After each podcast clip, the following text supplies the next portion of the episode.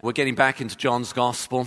Those of you who are regulars at College Church will know that we've been looking at John's Gospel for a little while now, and we sort of take breaks from it, like we have over the last few weeks, and then we return to it. And now we're returning to John's Gospel. We're looking, uh, picking up the story in John chapter 13, verse 36. The next few weeks have a particular sort of mini series to them in this overall series of John's Gospel. And I've called it, I Wish I'd Asked That. So, what's going on is Jesus has announced that he's leaving.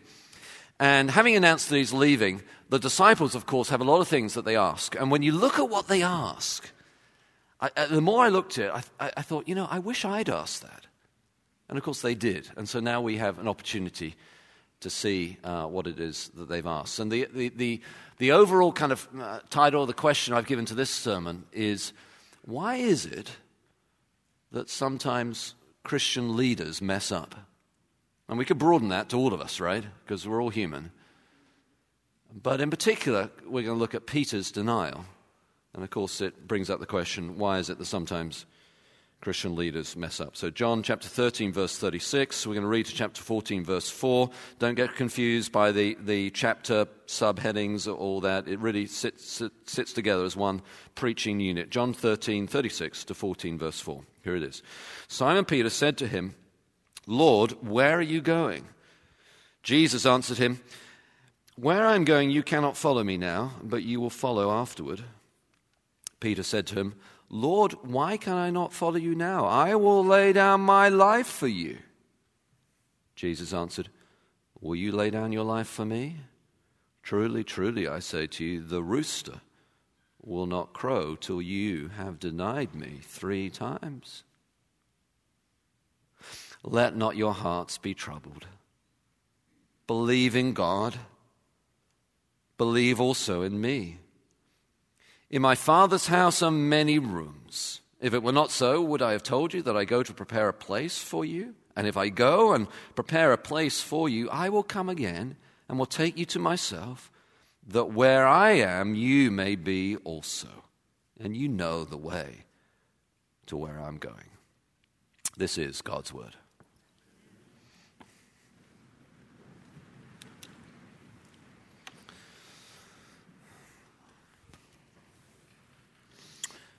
Why is it that sometimes Christian leaders mess up? Now, we all know that we're, you know, we're human, we're sinners, we make mistakes, and yet we hope, and, and rightly so, that our, that our leaders are holy, they're, they're, they're, they're godly, and so if a Christian leader, like Peter here in this story, does something that is sinful or wrong or messes up, then it has an impact on, on the rest of us, right? And so the question is how, how on earth could this happen to Peter, a Peter of all people?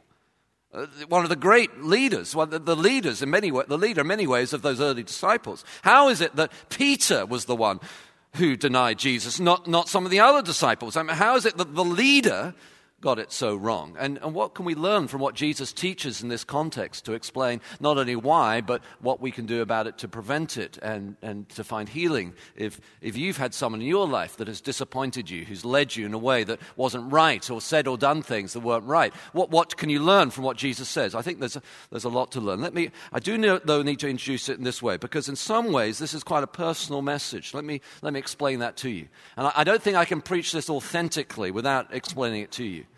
So, when I was a, a, young pastor, I was, I was working at a church in England. I was uh, running the college ministry. I did that for about three years. It's a church I'd attended for, for a number of years before that. And they hired me onto staff. I, I worked uh, as uh, the college uh, pastor. And then I came out to America and became senior pastor of a church on the East Coast. And so there I was, and I'd been at that church for a number of years. I'd been on staff. I just rolled off staff because I was about to go to this, this other church. And there came this moment that is very clear still in my mind. When um, I got a call from another staff member, a more senior staff member than, than, I was, who said this. He said, Josh, I need to come around to your house. I need to speak to you and Rochelle. Uh, we'd been married then by about a year, perhaps, if that. I need to speak to both of you. And um, there's something that's going to be announced tonight at the congregational meeting. The rest of the staff have been told, but you're no longer on staff. But I don't think it's fair for you to hear about it first time when everyone else hears about it. I think you need to hear about it beforehand. So I need to come around. I need to tell you something. Well, that sounded, didn't sound good, right? But I had no idea what was about to go down. No idea. So this um, more senior staff member sat down with us and just, just said it. There's no e- easy way to say, say this, this person said. The senior pastor, of course I won't use his name, but the senior pastor of this church where I was the college pastor, had been, just rolled off the staff. The senior pastor is leaving his wife and his children to pursue a relationship with another man, about 20 years or so junior to him, had been his study assistant. Wow, okay. So when, I, when, I'm, when I'm preaching on this passage, I just want you to know this is, I, have I've, um, I know what it's like to, be, to have trusted someone and thought that they were something that they clearly were not. I know what that's like. What I said at that moment was this I said, I'm shocked, but I'm not surprised. Just came out, first thing I said. And this other staff member said, you know, everyone who worked closely with him who's hearing it is basically saying the same thing. Because it was like, we had no idea what was happening, but now it all made sense. It's like dominoes going off in your mind. It's like, oh, now it makes sense. Now, obviously, I've thought about that many times over the years. What can I learn from that? What, what, what kind of culture can we set up in a church whereby that kind of thing doesn't happen? What, what, do, what do I need to learn from that? What, what do I need to learn, make sure it doesn't? What are the kind of things that I need to learn from that? How, how and I've reflected on it a lot. And obviously, each situation is different. Peter's denial of Jesus is not like that. And, and, and, and you know, David's adultery is something different again, and, and, and Moses and, and, and the murder that he committed earlier in his life is different again. And it, it, there are all, every situation is different.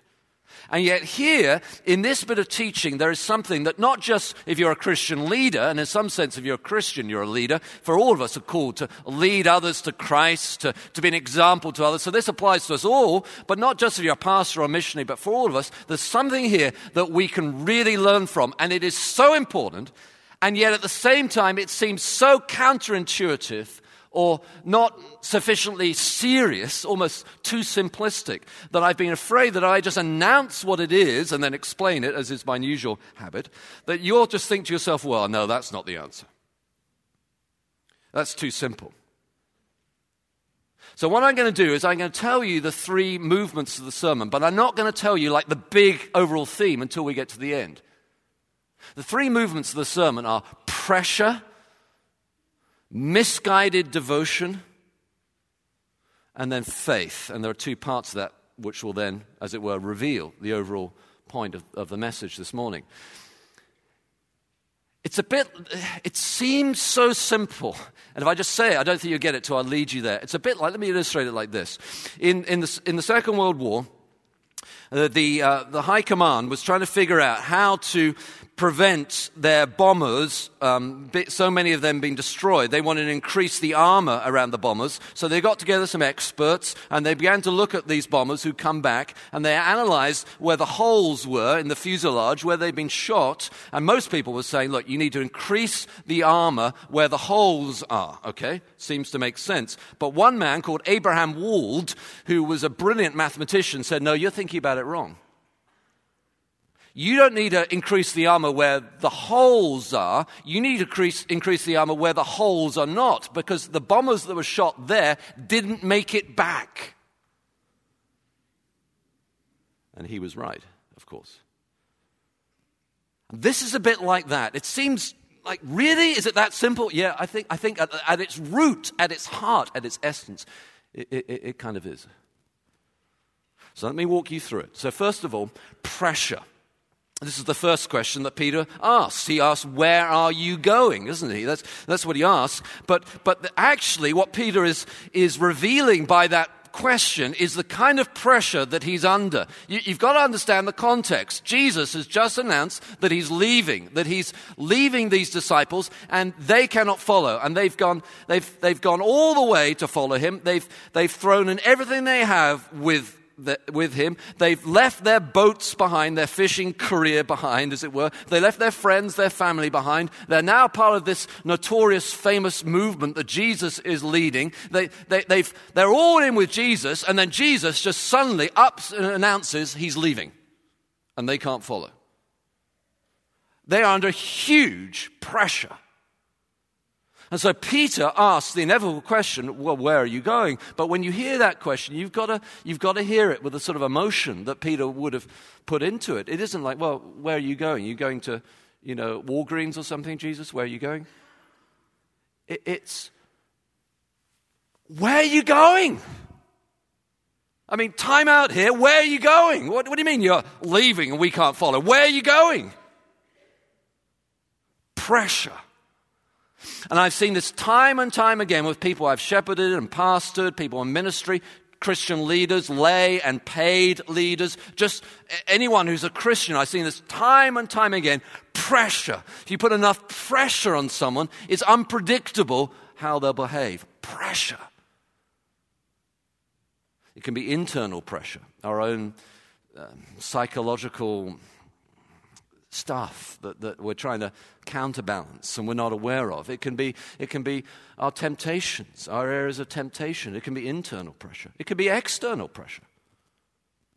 I think many people have no idea the kind of external pressure that many Christian leaders are under day by day, week by week, year by year. Constant, constant external pressure. You know, I, I, get a lot of people saying a lot of nice things about me, which is nice. But, if, but, but I was thinking, if I, if I brought to you all the things that people have said about me, all the emails that have been written to me, all the letters that have been sent to me that are critical or attacking, if I brought them all here and read them out, well, first of all, we wouldn't have time for anything else. Second of all, you'd be like, oh, wow, my, what is that all about? What is, most, most Christians have no idea because the there's internal pressure, there's external pressure, but of course, most of all, and this is where Peter is, there's spiritual pressure. You know, strike the shepherd and the sheep will scatter. There's spiritual pressure. If you're a leader of a small group, if you're a leader of our community, if you're, if you're a parent, if you're, you're, you're trying to lead your um, Christians um, group at high school, if you're a leader, there's, there's pressure on you because if you can compromise, it's going to affect other people. Pressure. What do we do about it? Well, I think it helps sometimes for people just to point it out to us. You're under pressure, you're not behaving the way you should behave. This happened to Winston Churchill during the Second World War. And those early days, he was under huge pressure and began to behave in ways that, probably were, he was, he was losing his temper, he was shouting a bit too much, that kind of thing. And his wife wrote him a letter that we, we still have. Clementine wrote to him and basically said, Look, Winston, you're under huge pressure, we get it, but you can't behave like this. And she quoted him a saying that Winston Churchill had himself used about leadership. It was a French saying, which translated in English, roughly speaking, goes like this The one who would lead souls must be calm.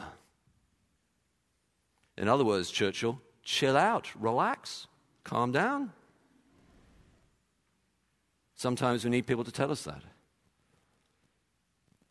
Sometimes a good dose of humor helps. Just to, just to laugh, just to crack a, just to, just to, you know, not, not take the situation so seriously. Think, oh, okay, just to laugh about it. Franklin D. Roosevelt was famous for this. In the receiving lines at the White House, when he was under huge pressure, he would just crack jokes with his aides just to, just to uh, elevate the mood. Just laugh. Sometimes you just got to remember you're human. You're human, you know? You're physical as well as spiritual. You're human. You know, Elijah when he just done this huge, amazing thing with the, the uh, defeating the prophets of Baal at Mount Carmel, and he was then under, uh, then became, had been under huge pressure and then became very depressed. Elijah, what, what did God say to Elijah in that context? God didn't say to Elijah, you know, study the Bible harder, Elijah, that will help. What God said to Elijah was, go to sleep, and then here's a meal.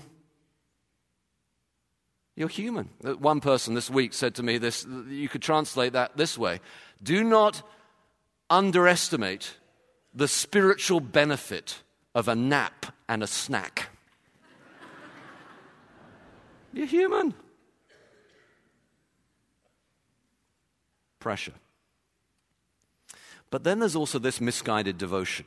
And this is really the second question that, that Peter then po- poses to, to Jesus, or the, the second interaction that Peter then has with Jesus, and then Jesus' reply. And what's fascinating about this is the way that John's gospel, John is a is a subtle, careful author, and he uses irony a lot. Irony is saying one thing but really meaning another.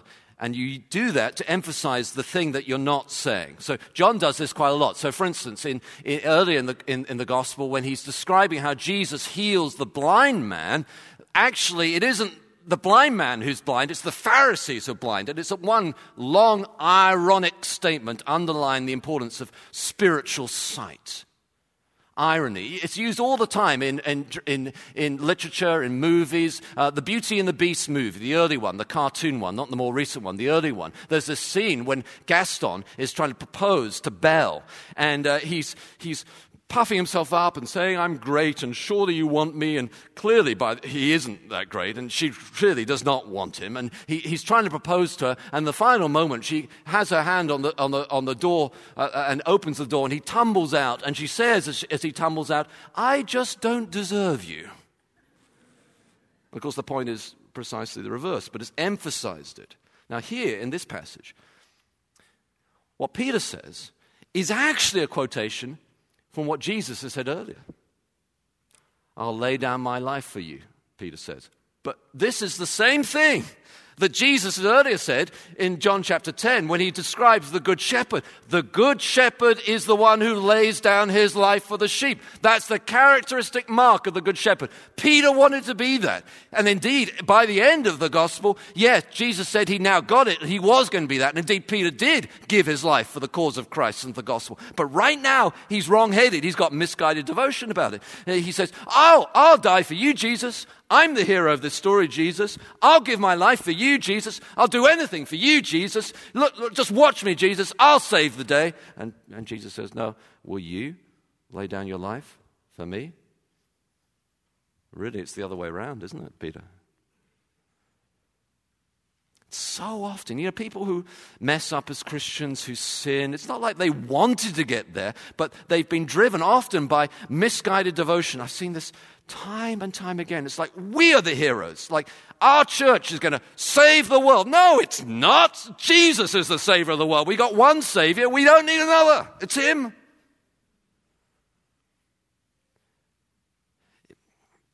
One conversation I played in my mind over and over again about this, this senior pastor who morally compromised years ago and, and had mentored me and all this, the rest. One conversation I played in my mind over and over again is when I was sitting down with him over breakfast. He'd been preaching here, there, and everywhere. And I was wondering how on earth he was doing it. I wanted to learn. You know, I had my notebook out. How do you do this? I was ready to take notes. And I said to him, Look, how, how is it that you're finding the time to prepare your sermons? I don't get it. Your schedule's so full. How do you do it? And he just said to me, Ah, Josh, I just use my, uh, I just use my quiet times for that. And when I heard that, I thought that doesn't sound quite right. But looking back on it, I think it's, it's sadly all wrong. It's like if, if I'd been 20 years older, I would have said to him, Look, you're not the hero of the story. What do you think you're doing? Stop preaching so much. Get a quiet time. Spend time with Jesus. It's, he's the one who laid down his life for you, not the other way around seen this pattern over and over again, in, not just in Christian leaders and Christians' lives. We begin to marginalize our relationship with Jesus, thinking that we're doing things for Jesus. We've got to put that back into the heart our relationship with Jesus, our time with Jesus, our devotion with Jesus. And you think, oh, it's too simplistic. Hudson Taylor, one of the great missionary leaders, when he was ever told of a missionary who had compromised or messed up, in the phrase we're using this morning, when he was told of a missionary who messed up, his question was always, when did he stop having his quiet times? When? Not did he, when? It's, it's, it's just such a predictable pattern, this misguided devotion. And you're sitting there saying, it's far too simplistic. We need all sorts of accountability and structures. You, you do. And we have that as a church. If you're interested in that, you can go online. We've got our bylaws. We've got all sorts of checks and balances and accountability structures, not just for the leaders, the elders, the deacons, the pastors, but for all of us. And you need that, and it's important. And we have that. We have 150 years that has built up wisdom to how to do it primarily from Scripture. We have that, and it's very important. But you know what? That church I served back there had a lot of the same stuff. And you can always find a way around accountability if you really want to.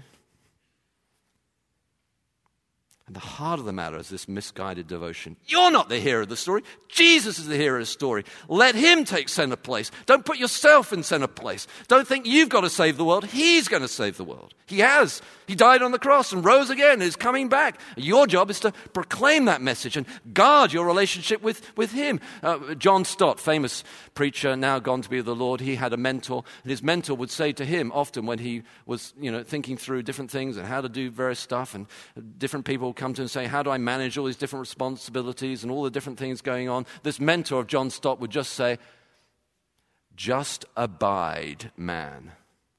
Abide meaning stay in Christ. Just, just abide. Just rest in Him. Just guard that devotional time with Jesus. Misguided devotion.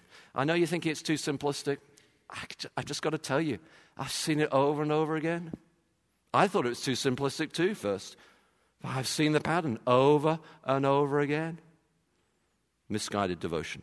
But there's a bigger thing, and this is the final thing, the third thing, which is faith. And it really has two parts to it. And um, the two parts to it you'll see in this passage. The second part, which I want to reveal right at the end, because I think if I didn't reveal it right at the end, you think it was too simplistic, but it actually is the whole game. The two parts of it, uh, uh, uh this faith then, and it's the first four verses of chapter 4. The first part is what Jesus says here, when he says, Trust in God, trust also in me. Now, actually, there's some complexity there to how that's translated. And you may have it translated in slightly different ways in your Bible because the, the verb trust can be translated either as a command or as a statement. And both the same word, believe, in either place could be translated in either place as a command or as a statement. But Actually, John is, I think, such a subtle writer, he intends all of that. He intends to say, trust in God as a command, and you are trusting in God, then you are also trusting in me. Because John's point, context is king when you're interpreting the Bible. John's point, what's just happened is that Peter, Jesus has just said that Peter is going to deny him three times, and now Peter says nothing throughout the whole rest of the upper room discourse. He is stunned into silence, which is an unusual thing for Peter. He's shocked. It's going to be him? And of course, all the other disciples are now rushing to ask their questions because, like, well, if Peter isn't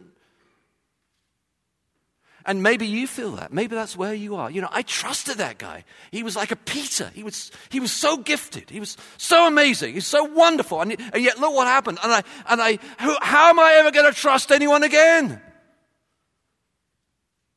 Here's what Jesus does not say trust in God, trust also in Peter.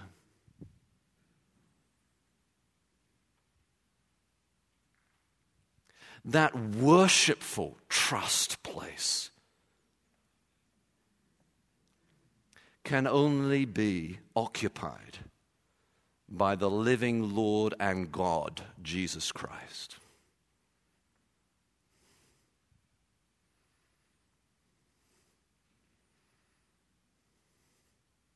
It's so important we get that right. I remember from that church years ago at the time, there was a joke in the city. The joke went like this And we thought it was just a joke, but really, looking back, there was something, there was a reason why it was a joke. The joke was you went to this other church to worship Jesus, but the church where I was working with the senior pastor who compromised, you went to that church to worship and the name of the senior pastor. That was the joke. And it was, you know, he was a dominant, brilliant kind of personality, so it's like, we thought it was a joke. But actually, actually, looking back, it's not trust in God, trust also in Peter.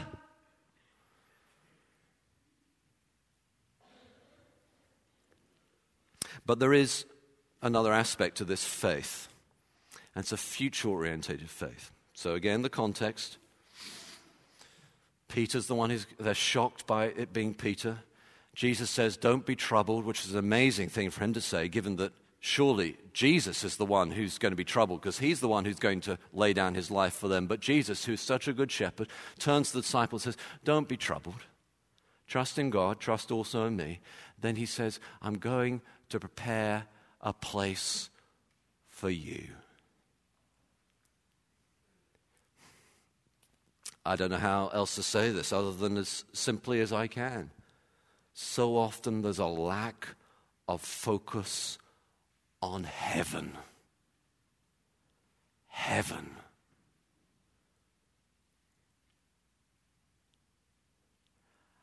What is it that has taken place that of all denominations and groups of Christians and churches throughout the world, it is the evangelical church that has so minimized preaching about, talking about, thinking about eternity.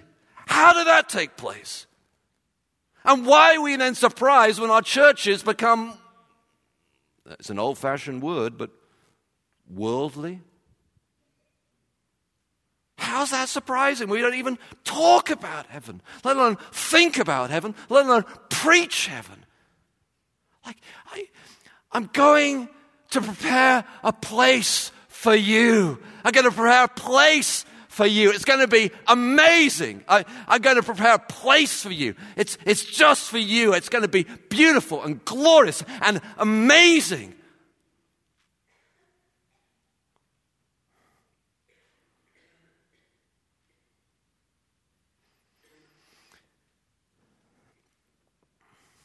Every godly Christian leader who has been faithful to the end, every Christian who's been faithful to the end has at some point or other begun to think a lot about heaven. Happened to Augustine. At the end of his life, he asked for a week just to go out into the wilderness and think about heaven. Just to think about heaven. Richard Baxter, great preacher from Kidderminster, famous for writing The Reformed Pastor, he wrote another book called Saints' Everlasting Rest. And in that book and in his life, he advocated for this practice to think about heaven for half an hour a day. Before dinner each day, Richard Baxter would go for a walk and just think about heaven.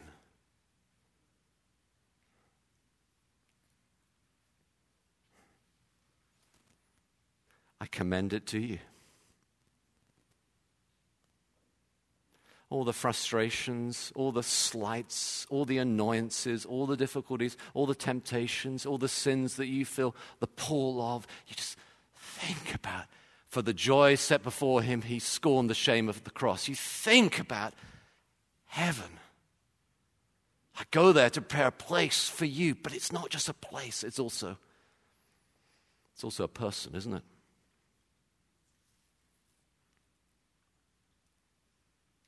I'm going to leave you with this final illustration. Got the pressure, misguided devotion, now faith, faith in the right place around Jesus, faith looking forward to heaven, thinking about heaven. Place, and person. Here's the final illustration. When I came uh, to this church a little over 10 years ago now, I came from another church where I'd been the senior pastor there for about nine years. And it was a big transition for me and for my family. There were lots of people there we loved, that we'd invested a lot. I had to think through the transition of that.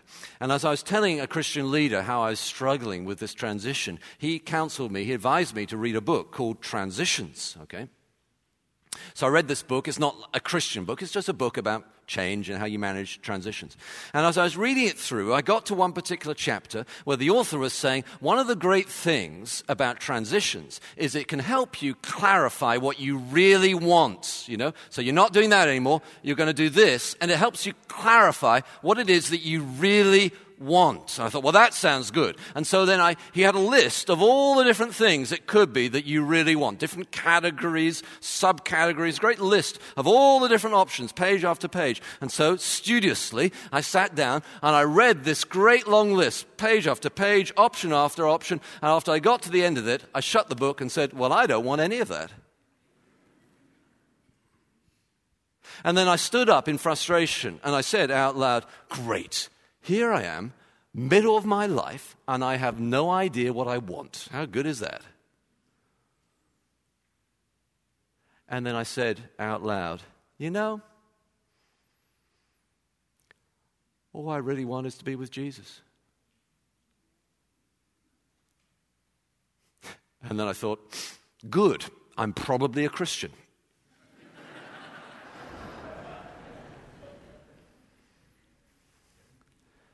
I'm going to come back, take you to be with me, so that where I am, you may be also. Just, church, we should just think about that? Maybe not half an hour a day, just a few minutes a day. Just think about that. It will guard you against all kinds of messing up. Let's pray together.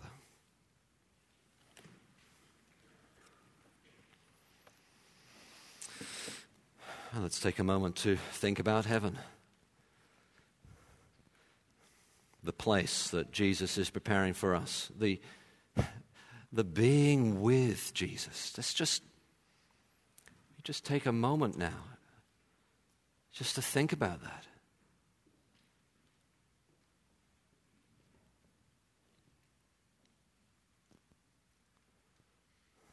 If you're not yet a Christian,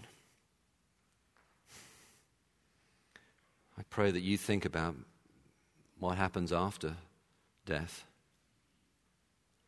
And would you this morning put your trust in the one who laid down his life for you?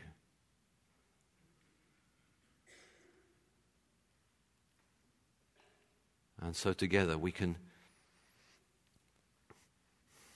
think about heaven.